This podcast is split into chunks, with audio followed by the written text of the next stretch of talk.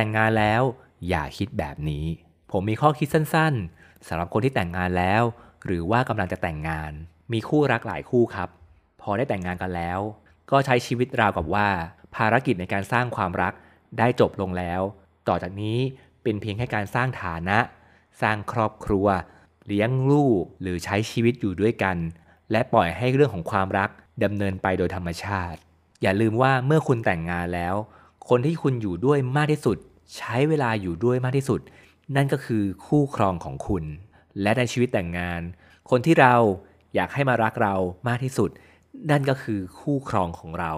หากเรารู้สึกว่าอีกฝ่ายรักเราอย่างเต็มเปี่ยม หรือได้ความรักจากอีกฝ่ายอย่างเต็มเปี่ยม โลกของคุณก็จะดูสว่างสดใส สวยงาม แต่ถ้าเมื่อใดที่เรารู้สึกว่าคู่ครองของเรา ปฏิเสธเราหรือเหินห่างกับเรา โลกทั้งใบก็จะดูมืดมน ในระหว่างที่คุณกำลังสร้างเนื้อสร้างตัว มุ่งมั่นไปสู่การสร้างครอบครัวในฝันที่หลายคนไปโฟกัสกับเรื่องงาน เรื่องเงิน จนลืมที่จะดูแลความรัก ให้ได้ดี เหมือนกับตอนก่อนที่จะแต่งงาน ผมอยากให้คุณถามตัวเองว่า ในวันที่คุณประสบความสำเร็จ วันที่คุณมีฐานะ คุณมีเงินทองมากมายแล้ว คุณอยากเห็นคนที่รัก ยืนอยู่ข้างๆคุณตรงนั้นด้วยไหมครับ หรือคุณอยากจะสำเร็จ มีทุกอย่างมากมาย แต่ยืนอยู่อย่างโดดเดี่ยว หรือยืนอยู่ท่ามกลางครอบครัวที่ล้มเหลว ไร้ซึ่งความรัก ไม่มีใครที่อยากจะมองหน้ากันอีกต่อไปแล้ว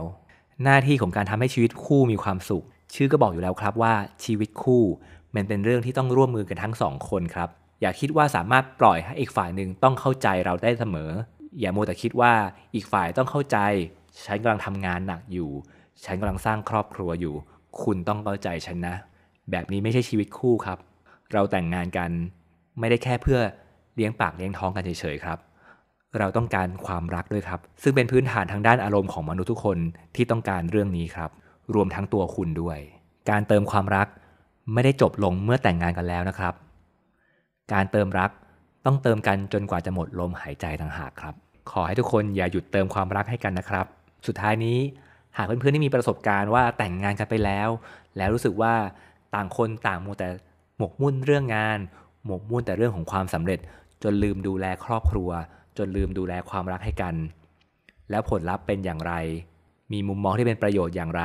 ก็ฝากช่วยพิมพ์คอมเมนต์มาแชร์ประสบการณ์ให้ผมกับเพื่อนๆให้ได้อ่านกันทีนะครับ สุดท้ายนี้หากใครชอบคลิปสาระความรู้เกี่ยวกับเรื่องการพัฒนาความสัมพันธ์แบบนี้ ก็อย่าลืมกดติดตามช่องนี้เอาไว้นะครับ ไว้เจอกันใหม่ในคลิปต่อไปครับบ๊ายบาย